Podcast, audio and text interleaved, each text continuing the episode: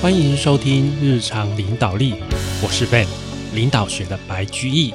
今天我们讲这个《与成功有约》原书的第九章。第九章的名称是“统合众效，威力无比”。统合众效的合作原则。那什么是统合众效呢？它其实就是在讲一个呃团队合作截长补短的一个概念哦。这里面啊，史蒂芬·科维觉得最核心的概念就是全体大于部分的总和。什么是全体大于部分的总和呢？也就是作为一个团队哦，好，作为一个团队，它比你个人猜出来一个一个一个来的更好、更强大。也就是一加一不是只有二而已，一加一可能是三。可能是五，可能是八，可能是无限。当然，你会觉得说不是啦，我的国小数学老师都搞啊，嘎工一加一都是二啊。哦，所以你这边公这一加一等于无限大是什么概念？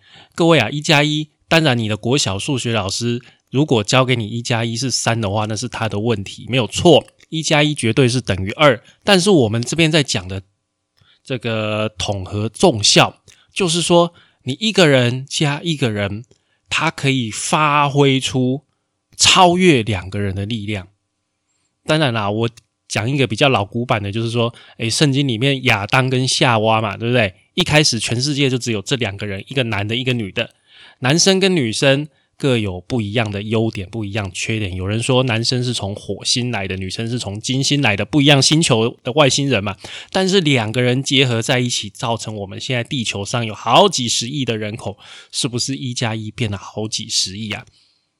就有一点像这个意思，但是其实又有一种不一样，就是呃，在团队里面，在团队里面，你可以发挥的东西是不一样的。我最近听到一个故事，就是那个。鳄鱼先生跟跟长颈鹿小姐他们两个恋爱，然后后来结婚在一起的故事。你看，一只鳄鱼跟一只长颈鹿，一一一只这么矮，然后一只这么长啊，一只抱歉这么高，然后他们生活在一起就会遇到很多的冲突，很多的要彼此去协调。但是因为他们的优点也不一样，他们的缺点也不一样，所以他们在一起反而创造出很多火花，反而。两只长颈鹿在一起，有很多事情会不像一只长颈鹿跟一只鳄鱼在一起这么样的精彩。这个就是我要讲的这个统合众效的核心。不一样的组合在一起会产生不一样的效果。这也就是啊，近年来有蛮多企业强调多样性 （diversity） 这个概念的核心，就是在于他们认为说。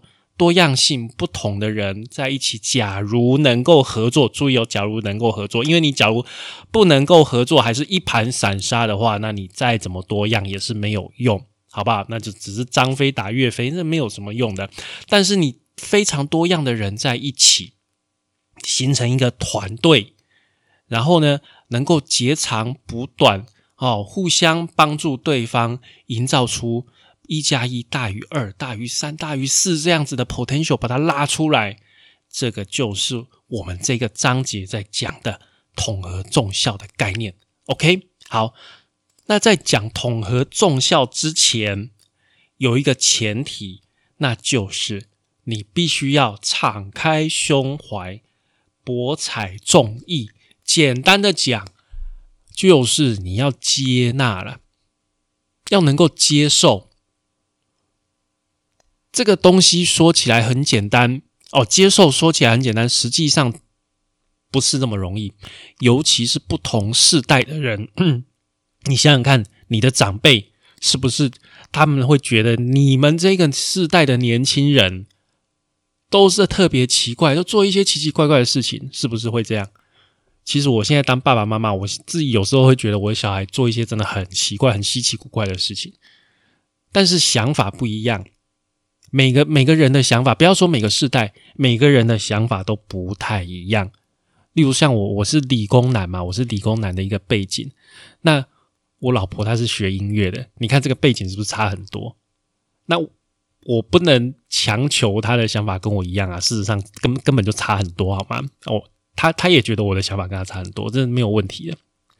但是呢，就要能够去接受，能够去接纳，因为每个人的环境不同嘛。哦，你不要说环境不同好了，即使环境相同，像是我跟我弟弟，诶，一样同一个爸爸、同一个妈妈生的啊，哦，同一个爸爸、同一个妈妈养的啊，那我们年纪也很相近哦。可是我跟我弟弟的个性其实差的蛮远的啊，其实差的蛮远的。像我现在，诶，我我两个孩子也是一样，一个哥一个弟弟啊，他们两个年纪也差一岁，哦，他们两个个性真的差好远。当然你说。哎，是因为星座不一样啊！好了好了，你你这样讲也是有道理，但是毕竟是同一个爸爸妈妈养出来的呀，同一个家庭养出来，个性真的还是差很多。所以在这个差距多大没有关系，重点是你要有那个胸怀，可以去接纳。所以中国古代有一句话是什么？“宰相肚里能撑船。”你的度量要有这么大，要有办法去接纳这些奇奇怪怪的人。换而言之，也就是你有这个胆量，敢去承担风险，不怕失败，敢去尝试错误。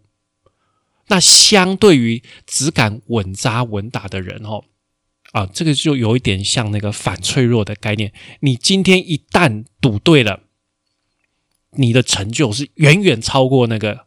那个稳扎稳打的人，所以有的时候我们会说冒一点点险，但是呢，假如他有无限的上档、无限的一个回报的一个空间，就是回报的空间非常高的时候，那这一点点的风险我们愿意冒，因为换回来的回报是我们远超过我们预期的。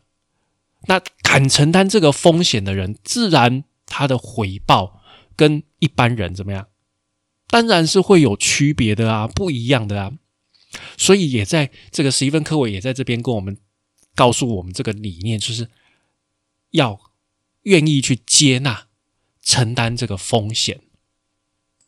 那在这边呢，我们讲到沟通三层次，虽然我们你看哦，我们在。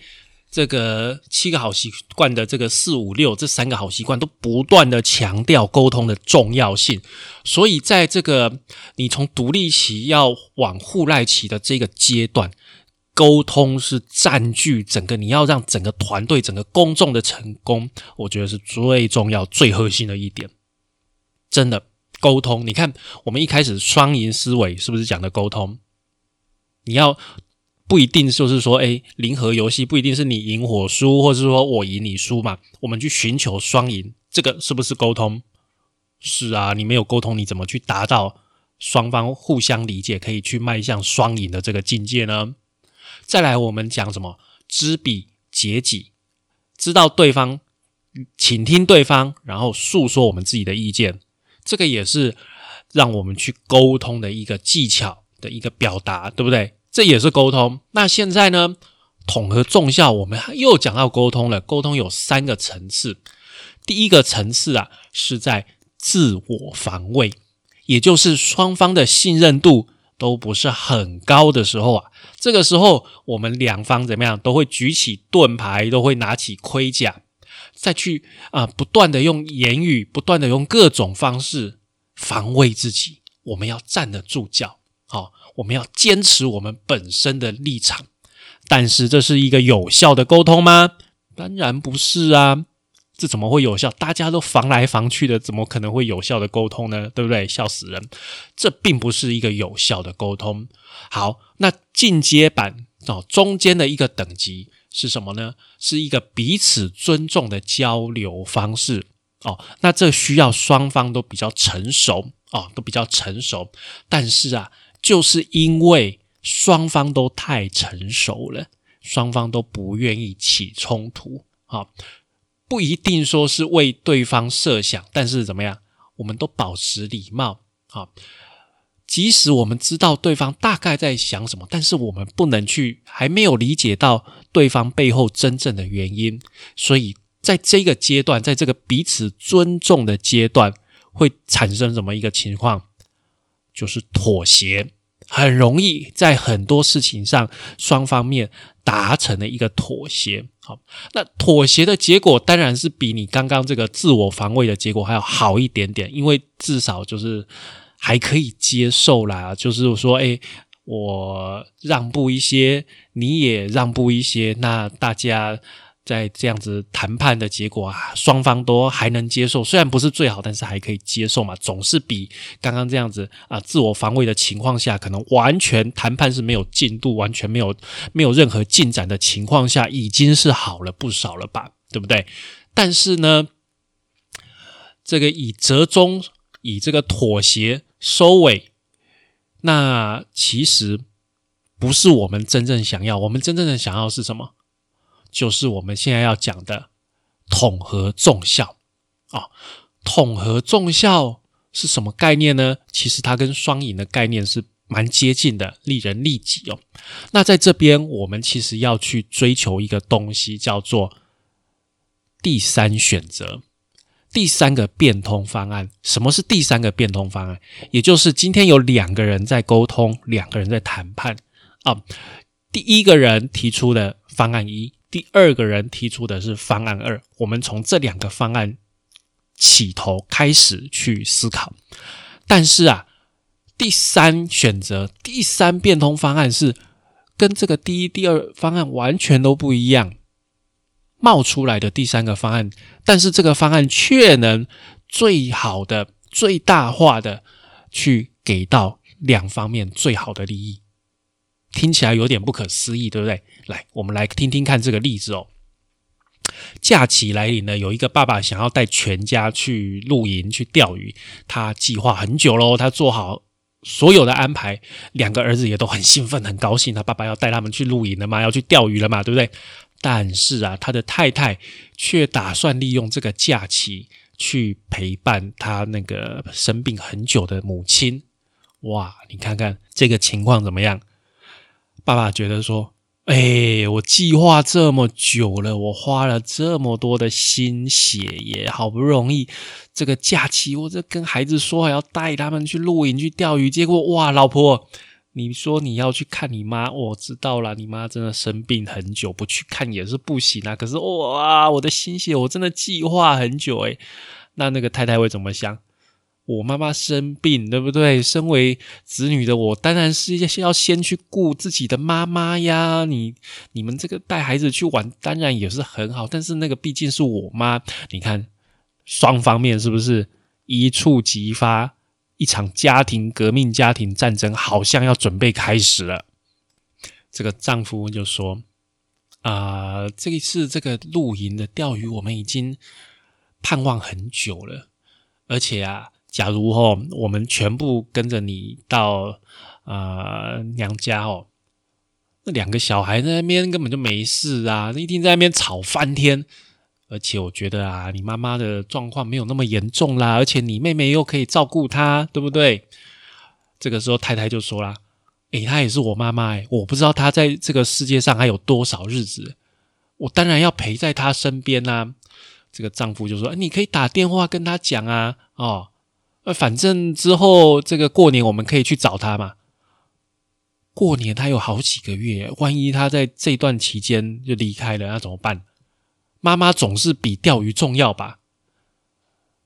哎，可是你想想看哦，丈夫跟孩子应该也是比你妈妈重要吧？你看这样吵下去会有结果吗？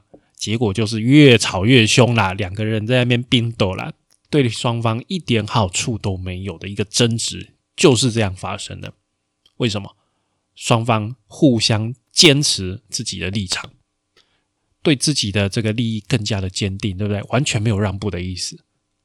很多家庭的一个小吵闹、小争执，到最后越演越烈。一开始都是这样，说起来都你你你听听看，两方说的都有道理啊。一方面说，哎，我们这个要要要带孩子出去露营啊，去钓鱼啊。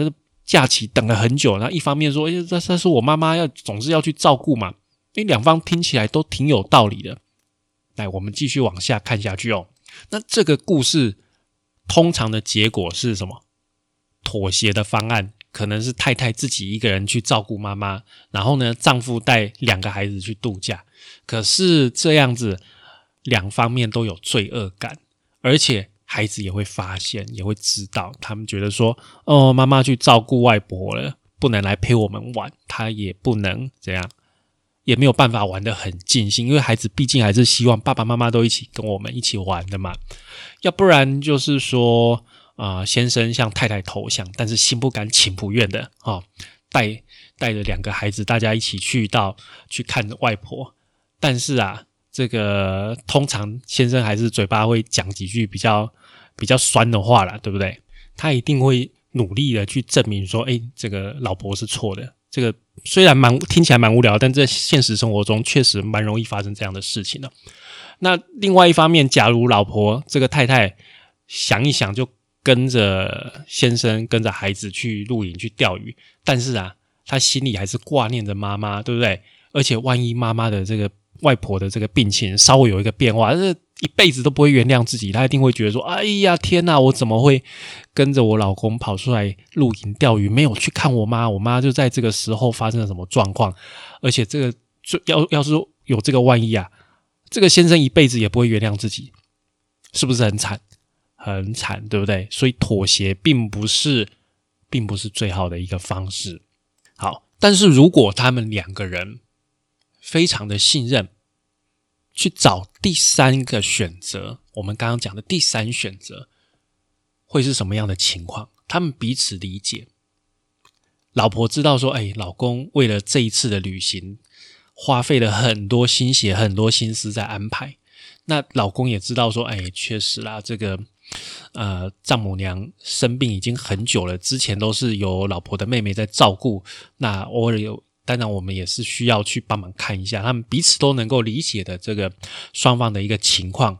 或许他们会提出来哈，老公或许会提出来说：“诶，或许我们在这个月可以找个礼拜家事，请别人帮忙，那其他我负责，你就可以先去看妈妈。”好，不然。我们也可以到到你们家附近的地点去度假、去钓鱼也不错，甚至找你们的一个亲戚朋友一起出来度假，这样也很有意思啊。所以你看看，假如他们能够这样彼此互相商量，找出共同能够认可的方式，真正的满足双方背后的需要，也可以让双方的感情更上一层楼。这个就是第三选择的。威力，也就是我们这边讲的统合众效。不过很遗憾的是啊，大部分的人都喜欢说服别人相信自己的论点。大家都希望说：“哎，你应该觉得我是对的。”这个就像我们现在的这个政坛也是一样。绿的觉得，诶，你应该要觉得我们的观点都是对的，要去说服蓝的；蓝的也都觉得，诶，你应该要知道这样才是对我们台湾是最好的啊！你应该要相信我们啊！是不是在彼此怎么样努力说服对方要相信自己的观点？但是这样子真的是好吗？其实这样子常常啊，坚持己见，一意孤行，到处需要别人的附和，别人的顺从。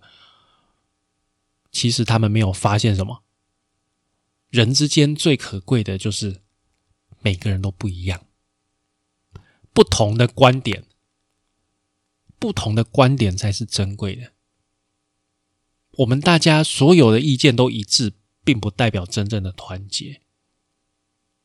真正的团结，真正的合作是互补的，是尊重彼此的差异。也就是我们要去尊重每一个个体、每一个人不一样的心理、不一样的情绪、不一样的智慧，每个人眼睛看到的不一样的世界。自以为是的人啊，总是觉得自己最客观，其实这个是最糟糕的。反而啊，这个相反的啊，就是呃，谦虚的人总是承认自己有不足之处。有不够的地方，而且啊，很乐意在跟人交往之中啊，去取得这些丰富的知识。这就是什么？三人行必有我师焉。反而这样子会让大家成长的更多。这个部分，我觉得我在当主管的时候，我也有深刻的体悟。因为，例如说，我下面啊有生产的专家哦，生产的主管，然后有业务营业的主管，有财务的主管，有行政的主管。我觉得我的专业真的都比不过他们。他们在他们的专门的地方，例如说财务，在他的怎么样去借钱啦，哦，那这些财务指标所代表的意义啊，当然基本的我知道，但是。比较深入的，我真的还是必须要去请教他们。他们真的在专业的地方是绝对是赢过我们的，好赢过我这个主管的。但是我这样子去向他们请教，我觉得我也学习到很多啊。而且从他们的不一样的呃背景的一个专业训练，你会得到真的是非常不同的观点。非常不同的观点，每个人的出发都不一样。那你在了解说，诶，他是怎么样的背景，然后会带给他怎么样的观点？你有了这一层了解之后，啊，在沟通上面真的会顺畅许多。我觉得这个就是有一点像这边讲的这个尊重差异的一个情况。就像我们刚前面讲这个鳄鱼先生跟长颈鹿小姐的这个这个故事一样，你看鳄鱼会游泳吗？长颈鹿不会啊，但是长颈鹿看得很高啊，所以他们要怎样？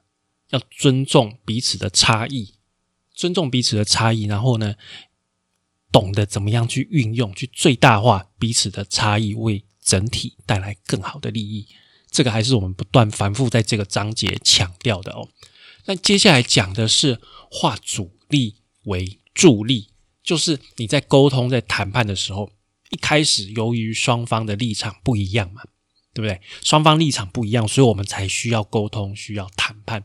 那怎么样让对方，就是我们两方，慢慢的、慢慢的，把好像一开始是互相拉扯、互相这个排挤的状况，慢慢的。把两方的这个力量团结往同一个方向走，你想想看哦，这跟我们一般所了解的谈判是不一样。一般就是说，像像阿丘爸爸，就是看谁的力气最大，我的拳头大，我的力气大，你最后就是听我的。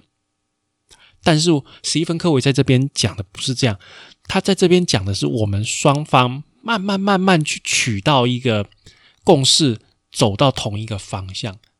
我们最后可以谈出来。一开始当然都是这个，因为双方立场不一样哦，都很容易就是比较负面嘛，都大家都防御啊，这个防卫心都比较重。但是我们要怎么样去引导出来呢？通常啊，我们可以利用一些方法哦，像是一开始就慢慢的引导双方把自己的顾忌、自己的顾虑先提出来。其实我们并不是说一定要做这件事，而是说我们做这件事背后，我们在担心的是有这些原因。双方先把彼此真正背后的需求、真正的考量先拿出来讲，而不是就这个我们逐条讨论啊。我们这一条，我们就是坚持一定要这样了啊，我们一定要五十啊，然后对方就说不行，我们就是要三十，反而是在怎样喊这个数字，应该是怎样？我们想要五十，但是呢？我们要这个五十的原因背后的顾忌是这样子的，背后的原因是这样，我们的想法是这样子。那对方在讲哦，那其实我们要三十，那我们背后的想法是是这样子的。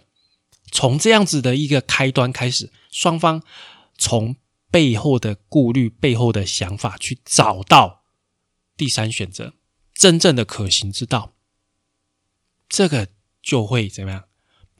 整个谈判、整个沟通往一个良好的方向去引导，逐渐的，大家就会放下自己的防御心、防卫心，不再为自己辩护了，也会愿意听听对方的说法。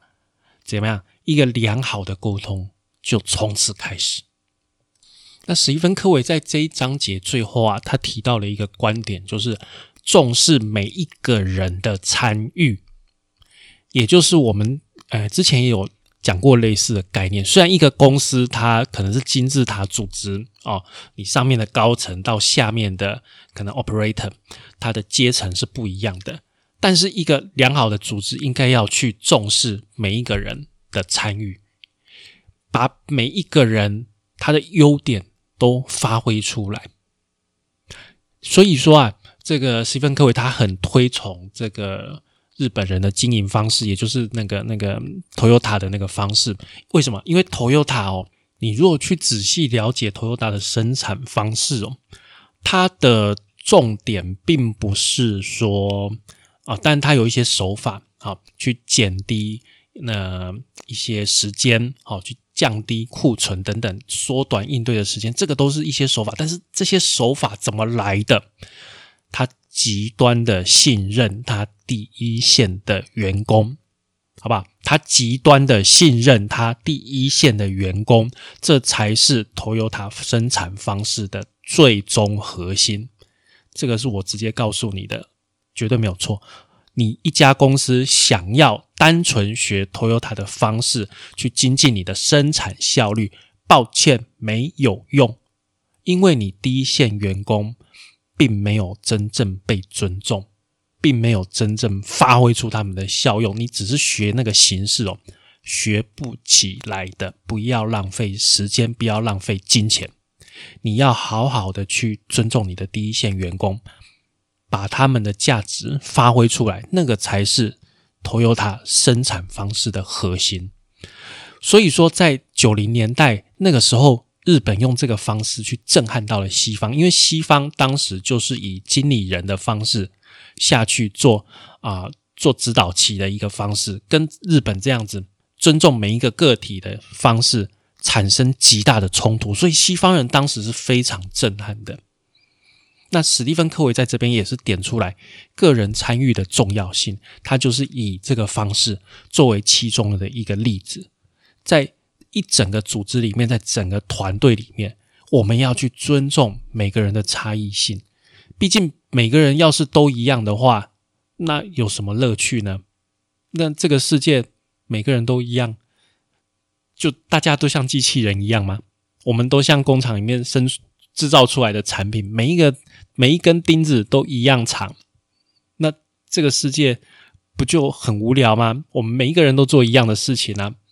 那我们的生活就好像蚂蚁一样嘛，就是，哎，你是工蚁哦，赶快去找东西哦。你是以后哦，就负责专心负责生小孩。这样的世界是我们需要的世界吗？不一样吧。我们人类这种生物，并不是追求像蚂蚁一样的生活方式吧？对不对？好，那我们统合众效哦，今天大概讲了几个概念。首先，我们先从。全体要大于部分的加总这个观念开始讲，也就是一加一必须要大于二，哦，整体要远超过部分的组成，好加总哦。然后呢，要达成这个目的，我们必须要有一个前提，就是什么？我们能够宽大，我们能够接纳，哦，我们能够纳百川，要有这个这个气势，才有办法去产生这个重效。然后呢？沟通有三个层次，第一个最低的层次是自我防卫，大家都坚定自己的立场，哦，都很防卫心都很重。再来是彼此尊重，但是呢，结论就是妥协了，双方都各退一步。那我们要寻求的是第三个层次，就是我们的统合重效，找到第三选择。好，那我们有举了这个丈夫想要去露营钓鱼，但是啊。太太要想要去照顾她的妈妈的这个故事哦，要去找出这个第三方案、第三的选择，然后呢，尊重彼此的差异，而且呢，我们要把这个阻力化为助力，把双方一开始立场不一样的这个情况，去慢慢的啊敞开心扉，慢慢的把它转变成双方朝一致的目标去做努力。最后，我们强调什么？个人的参与，好，那我们今天这一集的节目就到这边哦。感谢您的收听与追踪，请帮我们在 Apple Podcast 评分与留言，也欢迎追踪我们的 FB 粉丝团以及 IG。我们的 IG 账号是 Leadership C Podcast 日常领导力。我们下次再见喽，拜拜。